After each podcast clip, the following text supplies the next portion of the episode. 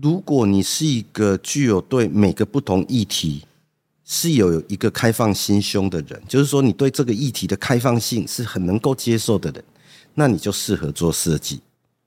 你适合思考的人，你也适合做设计。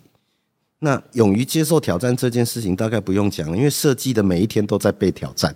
不要害怕被挑战这件事情，而是你要喜欢思考，然后去简化或优化你的工作方式。那它的附加价值就是，当你满足了前面这一些要求之后，你就可能在你的设计工作里面展现你自己要的价值。畅谈嘉义大小事，一起聊进心坎里，让我们整天在一起。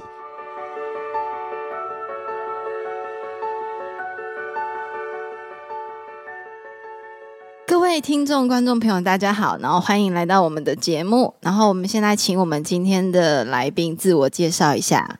大家好，我是阿哲叶宗哲，我是一个设计师。诶。通常只要跟设计有关的工作呢，大概就是我的工作领域。只是一般人呢，通常很难知道真正的设计师在做什么事情。一般人会认为说，喜欢画图的人，或者是做美工设计的人，就会叫设计师。但是大部分其实这样子的工作是有一点点区隔的。嗯，哎，宗泽，我第一次看你这么那个哎震惊的在讲话，我有点害怕。其实我也是，我觉得有一点要上课的感觉。哦，没有啦，我们今天就是我们用轻松的台呃一些，就是我们用轻松的方式来聊聊天。我想要请问你哦，你做设计这个行业啊，大概多久了？从当兵前零星的接过一些小的工作之后。现在到现在大概做了二十二十几年，二十几年那个几到二十几啊？那个那个几大概在五上下。哦，原来在二五二十五上下。那其实呃，我觉得可以坚持一直在一个行业上面做这么久，其实非常不容易。那你你呃。这这几年来，因为 COVID nineteen 的关系，然后其实很多活动其实都暂停嘛。那你可不可以大概跟我们讲一下，就是说你在这几年有没有接过一些你觉得比较呃特殊或者是有意义的案子？嗯，这几年的工作 focus 在展览的设计或者是展示的计划里面比较多。嗯，疫情之后关系，其实对所有的设计产业都有一些影响。这些影响或大或小的，有一些是直接被砍掉，嗯，就是有一些已经是制定型的计划，或者是已经有实现上的计划，它直接就终止，因为疫情的关系。那因为设计的活动，特别是像展览好了，它通常是因为它的目的就是在聚集很多人，嗯，所以在疫情这个阶段，其实对某一个特殊类型的设计产业量，其实它的影响非常大，你想所有的展览产业、会会展的产业。嗯，那个所有的产业链，不管是设计的，或者是器材租售，或者是像空间场置、场域布置的公司，在这一段时间，其实他们影响非常非常大。可是我们的疫情其实是有分阶段的，嗯，从一开始没有疫情，但是大家很紧张，到中间有一个全世界都很疯狂，但是台湾很稳定的状态，嗯，那后来台湾决定跟这个世界接轨之后，要跟病毒共存的时候。我们又面临到一个全新的的挑战，所以其实在这三个阶段其实都不太一样。那我印象比较清晰的是，我刚好在两年多，将近三年前，在台东美术馆办了一场展览。那这一场展览开幕之后，疫情就开了。哦，疫情就开，就开。这趟这个展览的名称叫什么？回游，回游。哦，那这个是。在展览开幕之后，大概一周吧，嗯，就是二零一九年底，那时候就有谣传说中国有病毒开始要往世界扩散，然后我们紧急封城那那我们紧急的关闭边境这些管制行为，然后很多人在骂，但是后来证明台湾是对的。这一段时间，那段时间是台湾没有疫情，但是大家很紧张。嗯，对。那这一段时间其实对设计产业还好，它并没有。那么大的影响，因为大家不可预期它的状态会有多严重，那中间这一段时间就会变得说，有一些零星的的病毒跑了进来，有一些零星的确诊借由国际的通航从边境进来，那这个时候就开始紧缩了，所有的比较大型的活动就开始紧缩。嗯，那这个时候就对所有的设计工作是有很明显的影响，特别是所有一些计划型的展览活动、演唱会什么，这个都都受到很明显的影响。那这段时间其实也还好，它没有真正的到所有的设计或者是跟设计相关连带产业动弹不得的状态都还没有。真正比较严重，应该是在去年的四月之后，就是万华那边开始爆发的时候。嗯，啊，就是这么巧，我那个时候就在红楼做了一场展览。做一个光华商场六十开幕六十周年的特展，特展开幕完两天吧，嗯，万华就大爆发了。那万华万华开始大爆发之后的的这大概将近八个月九个月的时间，其实那个影响就非常非常大。那个时候大概我手上有三四个工作是直接砍掉的。嗯，就是直接取消，一路到一路到十月左右，那个时候是四月嘛，就一路到十月，就整个都会取消。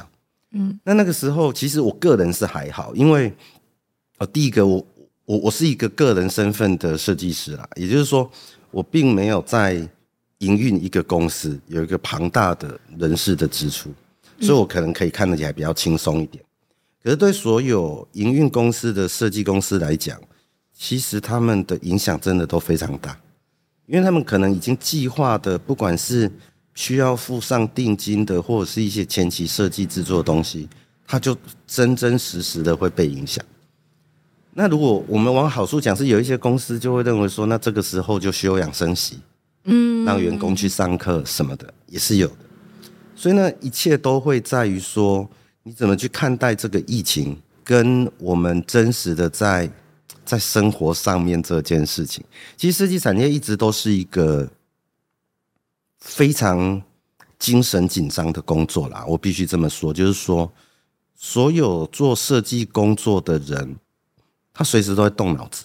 嗯，所以其实如果比较，我自己是这么看待这一段时间，就是说我其实有刻意在这一段时间减少我的工作，然后让自己在这一段时间休息，因为我觉得。疫情这一件事情，有时候是我们就顺着疫情走。其实顺着疫情走这一件事情，其实也是老天爷的安排啦。嗯，我我会这么想，就是说，其实人类都需要好好的休息。嗯，人类休息这一段事情，不是叫你全部都停下脚步，或许是在某一段时间放下脚步。嗯，那这件事情，或许他就哎，好像有那么一点点意义，这样子。那就是其实中泽已经做就是设计相关产业已经二十几年了嘛。那因为我这个节目其实呃要谈的是就是现在可能因为我们现在在嘉义，然后其实有非常多年轻人返乡，然后也有很多年轻人投入做设计的产业，可能不止在嘉义，应该是全台湾或者是全世界都有很多。你有没有什么就是你觉得他如果刚踏入设计的产业？他需要具备什么样子的精神条件吗？前一阵子哈，嗯，我们刚好跟一些朋友都聊到这个问题。嗯，那我觉得设计这件事情有需要话说从头一点点，就是说以前我们小时候啊，就觉得很喜欢画图的小孩就会想要去当设计师。嗯，可是，在我们过去那个年代里面，我们没有设计这个词。设计其实是一个非常专门领域的词啦。室内设计、工业设计，所以以前我们的小时候念的不是什么视觉传达，小时候我们就念美工科。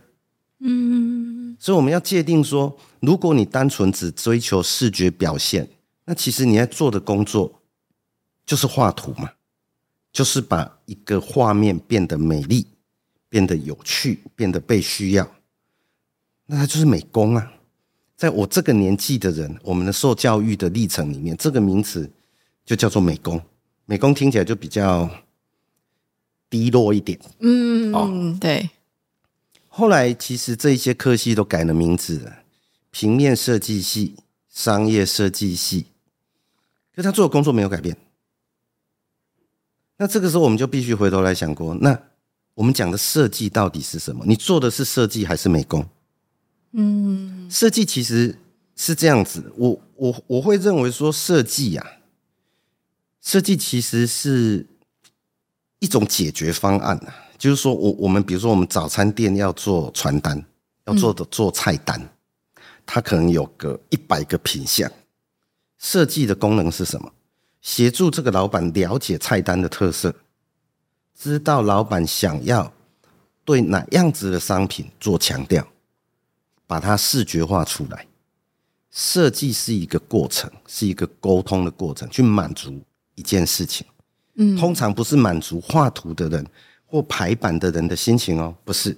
设计是要满足一个目的。室内设计满足的是对室内。使用的一个方法，它可能是商业空间、住家、住宅，所以这个设计的标的就不一样。它必须经过思考。以前呢，我们我们这些孩子喜欢画图的孩子都不喜欢念书，嗯，所以我现在都会跟所有的孩子讲说：如果你很喜欢哦，如果你不喜欢看书，那就不要想要当设计。以前都觉得我就是不喜欢看书，喜欢画图才要当设计啊。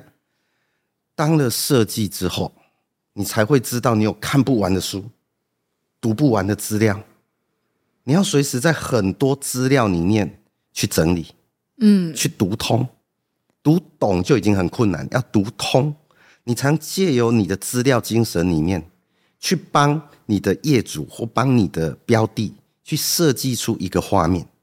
一个方法或一个流程，嗯，这件事情是所有喜欢画图的孩子从来都没有想到过的。比如说，你今天去，好，你你你做一个美工好了，到杂志社去做排版，嗯，美术视觉插图，你不需要读懂那些内容吗？如果今天是那种流行杂志，那还好发挥；如果你是专业的杂志，嗯，那你没有读懂那些内容。那你怎么做出合适的编排跟插图呢？所以我们常常会觉得说，如果没有办法好好整理资料，你就很难去设计或者是想象一个流程。比如说好了，画图可以画的很轻松，或画的很快，也可以画的很慢。但是你进到设计这一个产业之后，一样画要画一百个圆圈圈，你有？徒手画一百个圆圈圈的方法，你有城市化一次定位就画出一百个圈圈在你的你所需要的位置上。你需要的制定的那一个设计是要设计它的方法。所以，当你设计走到一个阶段的时候，你就会发现你在做事的方法上面是可以被被计计算的，是可以按照那一个步骤去实践的。那你的工作就越来越复杂，我们就会从平面设计，然后到动态设计，到影像设计，它都需要步骤跟流程。当你只会按照一个工作去满足它的时候，而你忽略的设计本身应该要解决的问题，那这个设计它可能不会那么良善，或者是我们这么说好了，设计其实。最重要的并不是那个画面上的成就，设计通常成功的设计是一个跟社会沟通的方法。这件事情为什么我会把它提出来？有一个很重要的观点是说，美感这件事情跟经验有关，所以我们常常会跟人家讲说，美感是主观的。嗯，你认为的美丽可能不是我认为的美丽，我喜欢看的漫画可能不是你喜欢看的漫画。因为风格这件事情跟感受这件事情都是主观的。那一个好的设计是大部分的人都能够接受的设计，还是少部分的人喜欢的设计？但是他可能会接受一部分人的批判，这就是一个完全不同的思考。所以大部分我们在跟我们的业主或者是我们要设计的标的物在沟通的时候，我们会去想象说，这个东西要做到什么程度上是大家最能够接受的。所以，一个比较好的、比较成功的社会设计是，它是一个共识，是我们共同需求，而且我们大部分人觉得它是良善的，而不是这个东西它非常美。因为我我刚刚讲过，设计美感是主观的，所以当我们好，我我可以这么说好了。其实以我这个年纪的人来说，嗯，我刚好就是一个很尴尬、不上不下的年纪嘛，好。你是走过时代的洪流。我们以前还是一个看漫画的孩子，但是我们会觉得现在的漫画不好看，不是现在的漫画不好看，是我们没有跟着漫画一直变老。我只留停留在我那个时代的漫画的精神跟画风上面。三十岁的孩子普遍觉得我一个东西哇非常美、非常棒、非常有风格、非常到位。其实他就有可能有一群我这样子年纪的人会觉得那个东西不怎么样，甚至于觉得嗯它不适合，嗯，这个就是我现在刚刚在讲说，如果我们要为一个设计，它是一个对社会所做的设计，它或许是一个视觉或者是一个活动，你你你太注重了某一个族群的要求，它可能就会偏颇。所以设计呀，它需要很仔细的知道你的。标的是什么？然后阅读大量的资料，去搜寻它，然后去整合它，到最后你会讨论出一个结果。这个结果一定是跟你的业主，或是你要表达的、要传达的对象，就不停的在过沟通，思想上面的也好，或者是实际工作上面的也好。所以我认为，一个最好的设计，它会是一种共识，认为它最适当的共识。它跟艺术就不一样了，艺术是一个全然比较自我的展现，所以在艺术方面的内容跟设计方面，它所要对于标的物、标的的这个目标达成的，其实内容其实是不一样的。所以我会觉得说，其实我们常常讲到设计这件事情，大概九成的孩子就是我如果很会画图的话。我以后想要成为设计师，好像现在小朋友都会这么想。那我想要问，就是宗泽，就是呃，你走过了很多的展场，然后我也就是知道，就是你几乎从木工哦，就是什么事情都做，然后包含跟艺术家沟通，就是整个展场所有的相关工作，其实你都要会。那你觉得，就是呃，你怎么会一直想要坚持做这件事情？就是策展这件事情，或者是在展场做设计这件事情，因为就像你刚刚讲的，设计这件事情，我听起来好深哦，就是就是一件很深的，很需要很多努力，然后你也是需要就是一直不断去琢磨。但是你好像除了就是呃读懂，然后做设计这件事以外，你还做了很多其实可能跟设计没有关系的事情，对不对？嗯，这么说好了，就是。因为我我我本科不是学设计的人，嗯嗯，我我是一个受过药学专业训练的人。哦，对你，我我我有听听过你是那个药学专业。那其实过去在念书的时候，就是有因为有曾经很专心念过书一段时间，哦，所以我们对于找资料或者是阅读这件事情并不困难。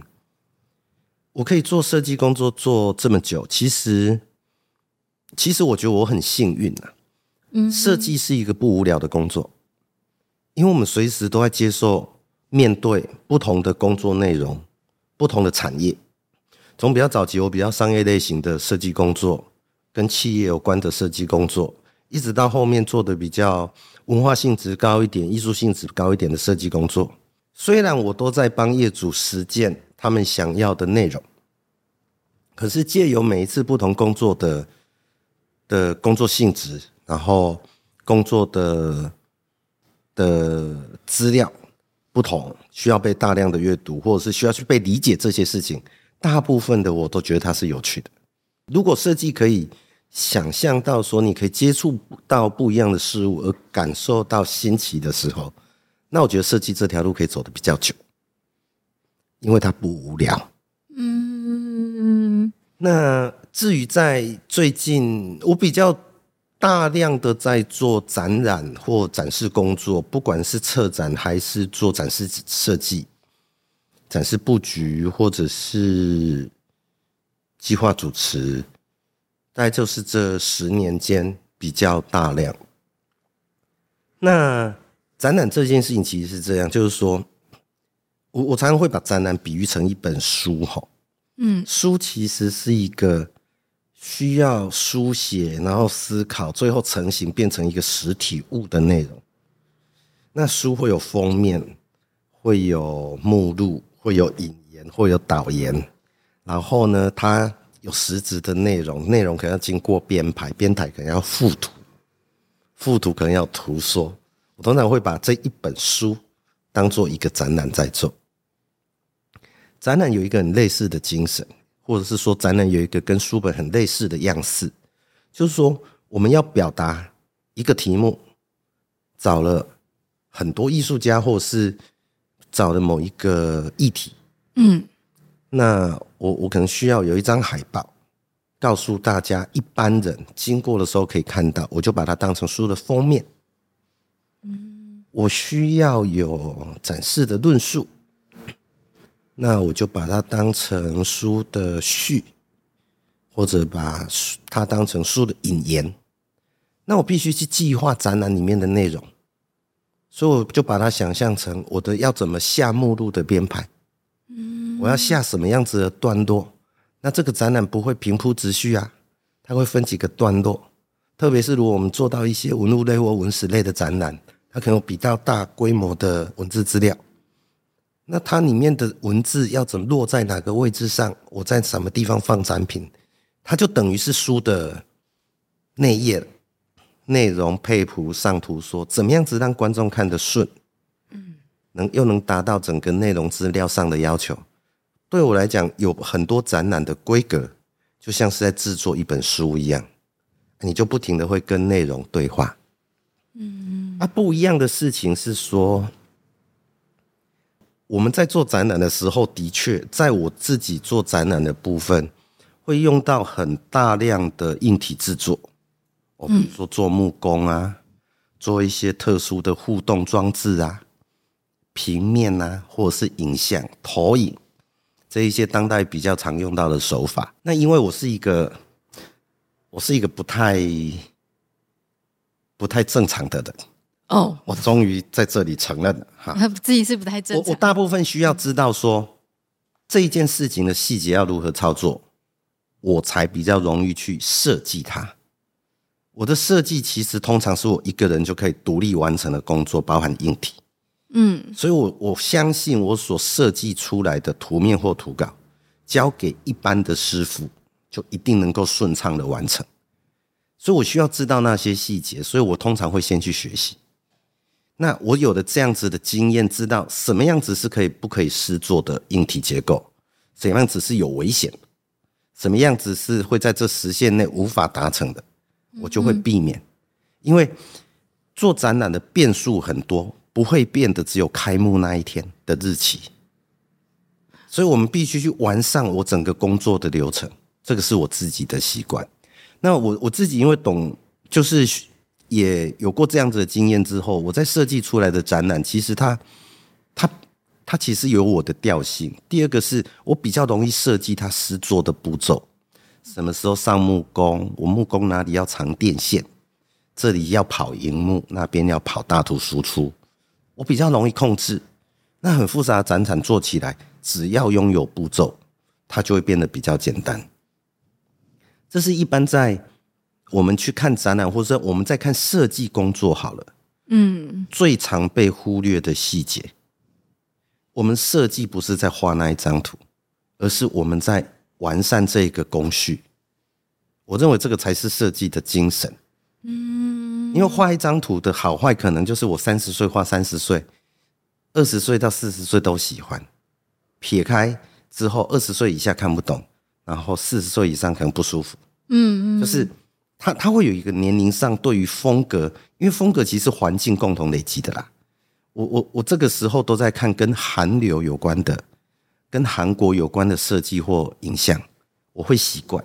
就像我们这个年纪都在接受日本的影像、电视、电影，就是不同的时空背景，他看的东西其实真的就是不一样。是我们很容易被环境影响，啊，它会是一个社会群体的的意识哦。但那个事情其实有时候觉得也很可怕，就是它影响有时候真的很大。嗯，但是它总有一个环境上的氛围，我被它影响了呢，我做出这样子类似风格，或者是在这一个时代上所做的设计，那。会接受的，或者是说喜欢它的、有共鸣的，大概会包覆在某一个 range 里面。所以我刚刚就会回到我刚刚讲说，其实一个好的设计其实是跟社会是有共识的，然后跟你的标的是有沟通的。那其实就是呃，因为。我们认识你的时候，就觉得你是一个就是非常有想法，而且就是对于设计工作这件事情，其实我觉得你很你很享受你的工作，你很享受你在策展或者是做设计的这个过程。所以呢，就是你觉得一个人他如果。对于设计有兴趣，他想要踏入，他需要具备什么样子的心态？或者是说，应该这样简单讲，就是现在很多其实很多年轻人都想要踏入设计这个行业，越来越多的设计师嘛，我们外面其实真的可以看到非常多的设计师，然后大家都在做设计师这件事情。你有没有什么话或什么建议，是可以这些刚进入这个产业的人说的？我我刚刚有讲过哈。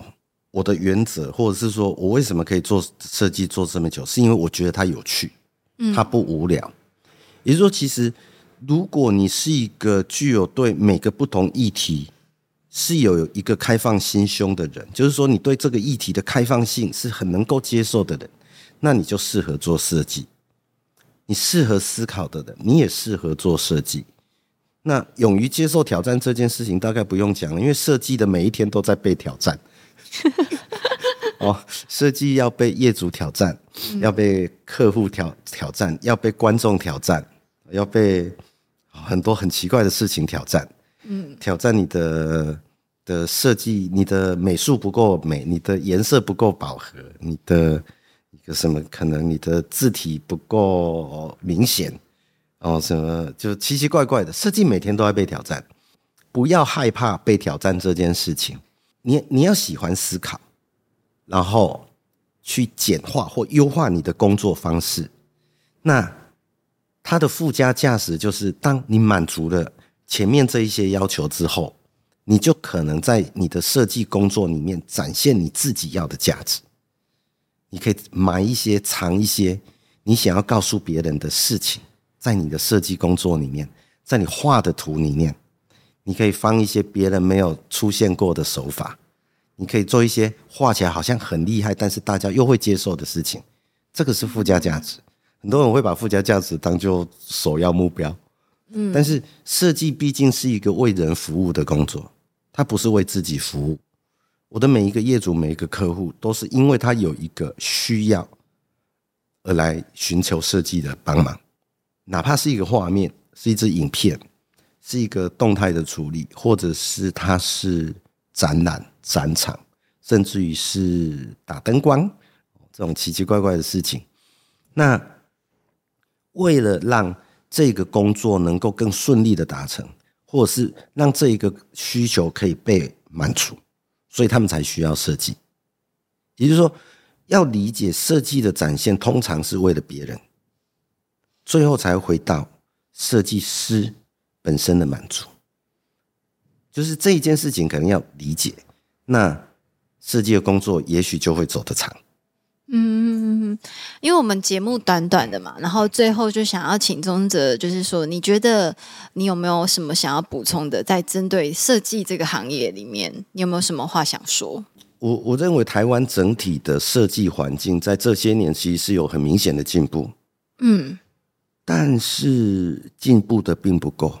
对我来说，如果我们看着其他国家设计开始发展之后，它整个进步的路径或路线的速度上来讲，台湾是有点缓慢。它有很多个面向可以说，但是我比较想要讲的是说，我我希望整个社会啊，对于美感，或者是对于对于议题。对于思考跟想象、文学跟阅读，要更开放心胸一点。嗯，只要你更开放心胸去看、去欣赏年轻人的作品，你会觉得，哎，他好像有什么东西是进步的。嗯，是我没有思考过，而不是我没有看过的东西，它就是不好的。嗯，就是其实每一个时代设计师都年轻了。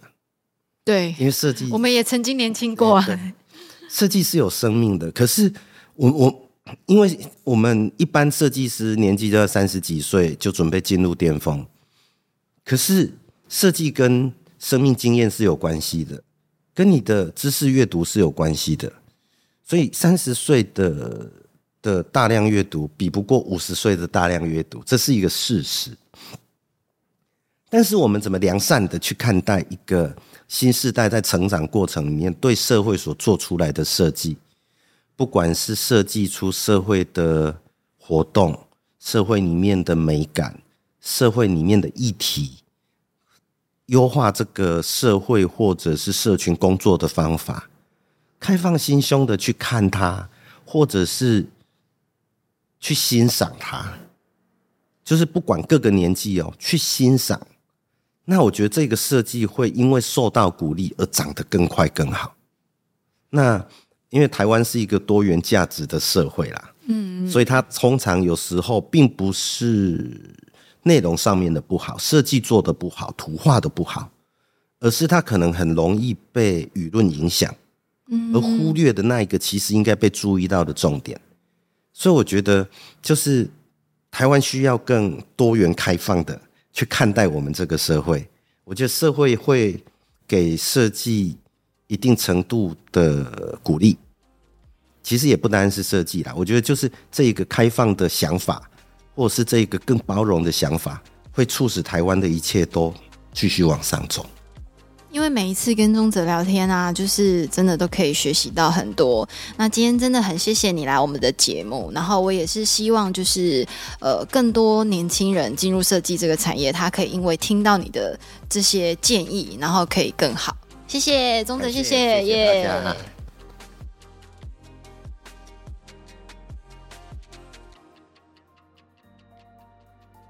那不管我们要做什么事情，你是创业者也好。然后，或者是说你是呃一般的工作者都好，你就一定要坚持你现在正在做的事情，然后才有办法达到目标，或者是说最后成功啊，就一定要坚持嘛。最希望说聚拢这些年轻人，那大家聚拢在一起，可以把不同的想法、不同的经验，大家分享在一起，然后甚至因为大家算是呃，也可以算是一个团体团队的时候。呃，就会觉得说哇，其实我并不孤单，我还有很多人跟我一样啊，我们可以一起努力下去，